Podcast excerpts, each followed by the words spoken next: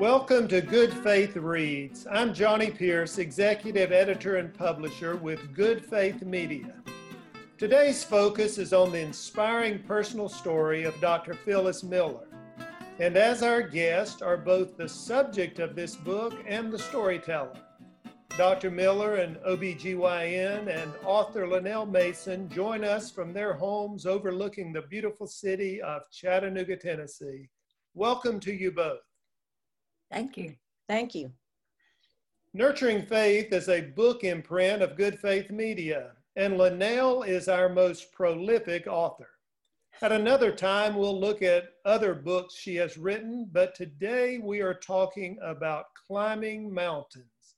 Dr. Phyllis Miller's onward, upward journey.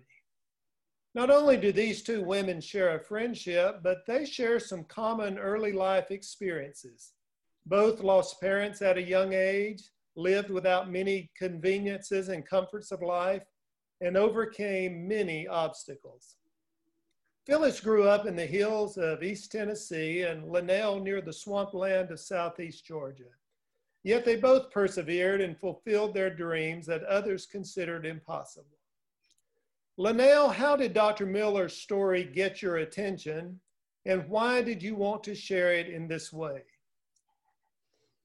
Well, the only thing I knew about Dr. Miller at first was that she had been the attending doctor for a dear friend of mine. And my friend gave her just um, the highest accolades. Then I joined the uh, waters class at First Baptist Church, and Phyllis Miller was a member of the, that group. And I still didn't know a whole lot about her. One thing I knew that pleased me very much was every book I had written, she bought. And um, she always had very nice comments to make about my, my books, and that was a plus in getting to know her. Then one day she decided that she was going to invite the Waters class to uh, her cabin in Polk County. And so uh, we all were excited over that. That was well over three years ago. And after we had eaten and were messing around, and we met in little groups, and I was in a, little group with her, and always on the lookout for a good story or something about children. I quickly seized the opportunity to to ask her about has she ever considered writing a book for children or, or sharing her story.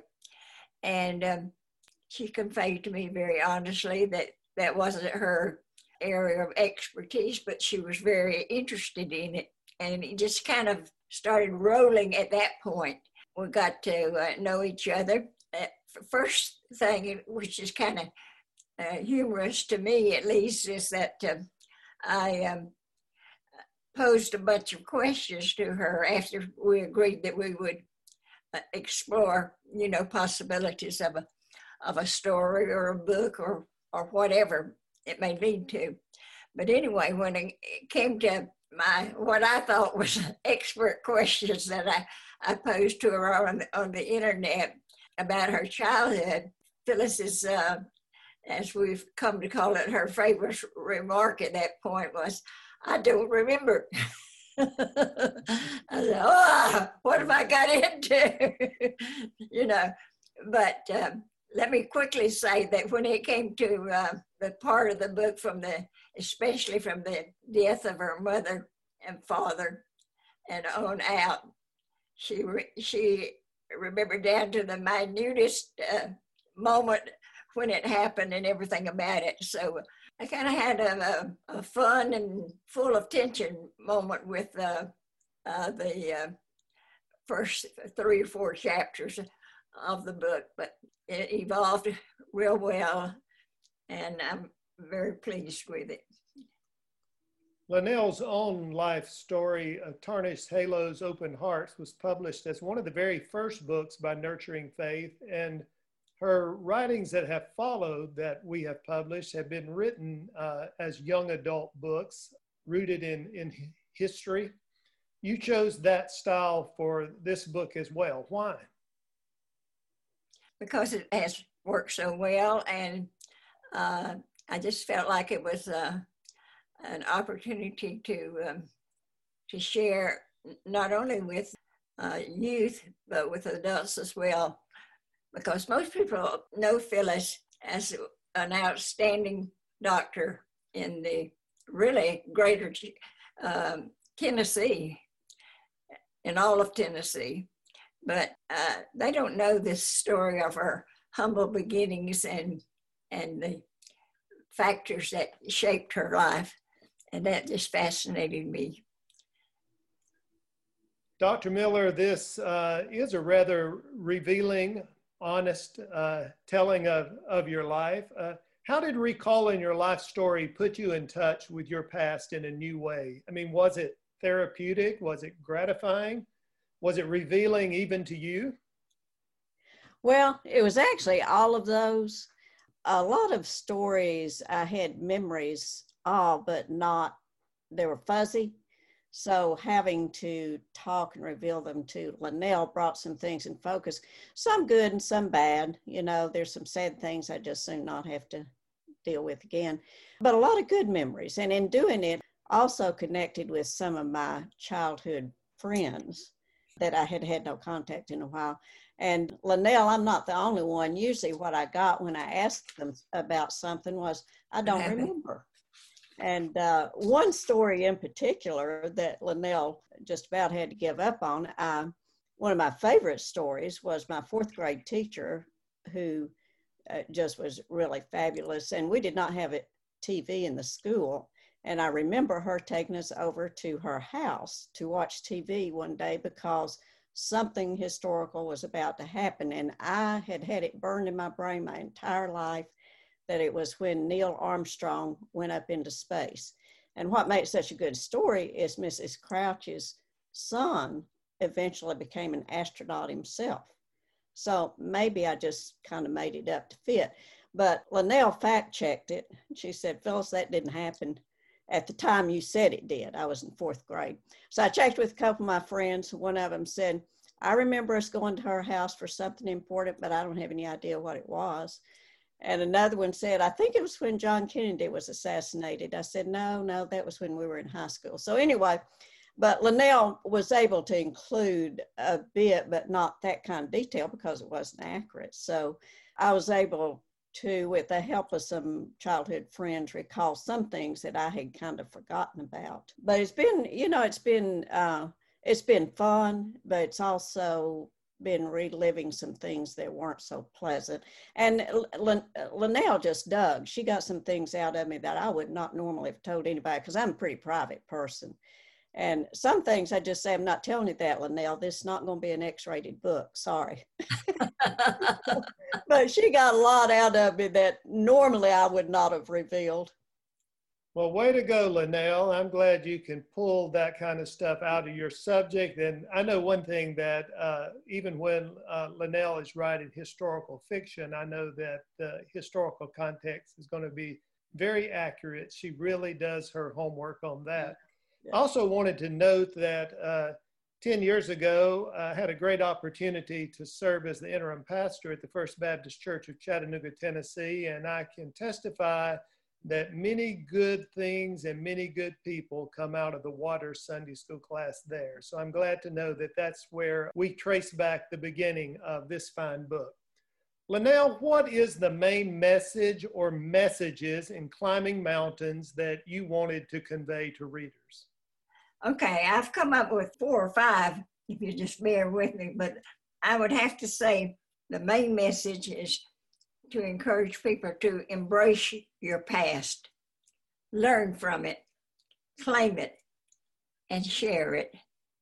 And then on a little lighter side, perhaps, especially in the early uh, developing years of our life, smiles and soft words are superior to angry tirades. You know, that could go with any message to any group of people at any time, especially, I think, in our day and time. Don't ever give up your dreams. dreams of becoming, even if it seems utterly impossible for it to, to happen. Uh, like you said in Tarnished Halos, I remember a little uh, little girl who conveyed to a, a favorite aunt, I want to be a teacher. And I added to that, I, and I also want to be a Sunday school teacher. So, and those two threads have uh, followed me throughout my life. Then an, another major truth that Phyllis so oftentimes ex- expresses is um, if life gives you too many lemons, turn it into lemonade. And then finally, values such as family love, a healthy working ethic, taking advantage of educational opportunities, and caring for others. These are values that are priceless and they are always in vogue. Thank you, Lynelle. That's very well said. We'll be right back in 15 seconds with more of Good Faith Reads.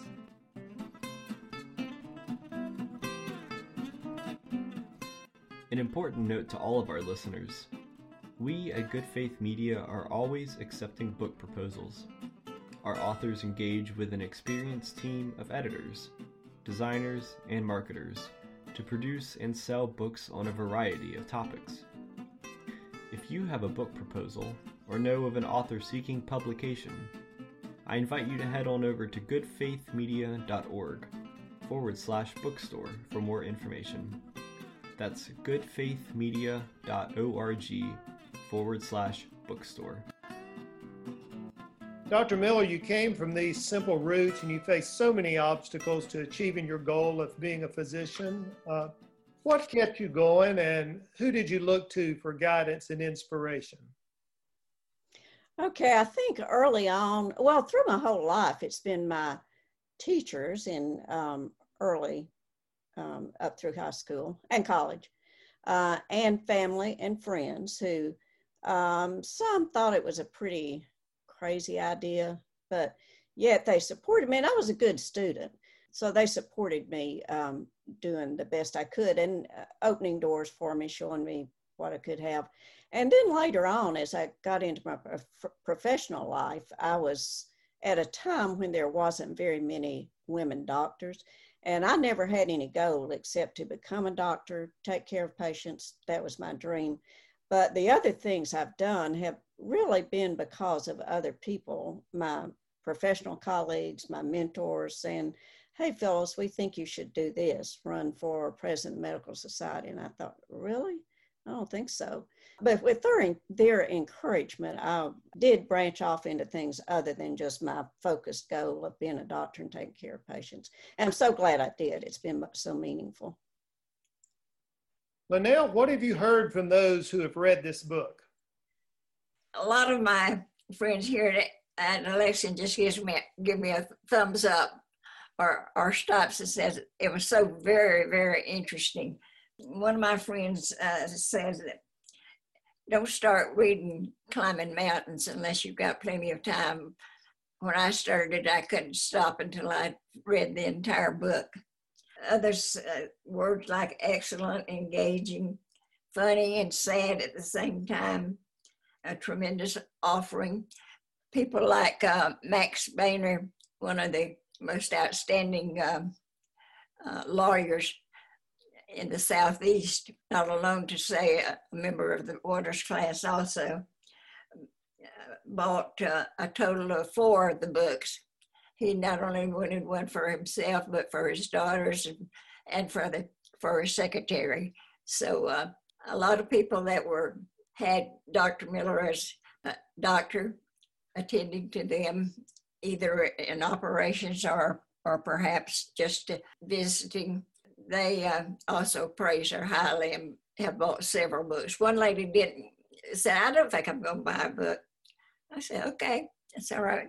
And then later she came back and bought one. And then about a couple of more days, she came back and bought, an, bought another one. She thought of somebody else she wanted to, to share one with.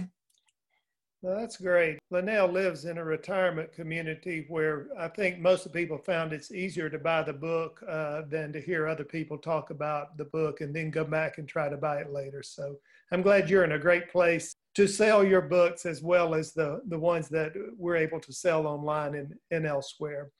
Dr. Miller, you've been a trailblazer for women, especially women in medicine in Tennessee. And you've taken on uh, the role not only as a groundbreaker, but also as a mentor to, to other women physicians. How have those roles been meaningful to you?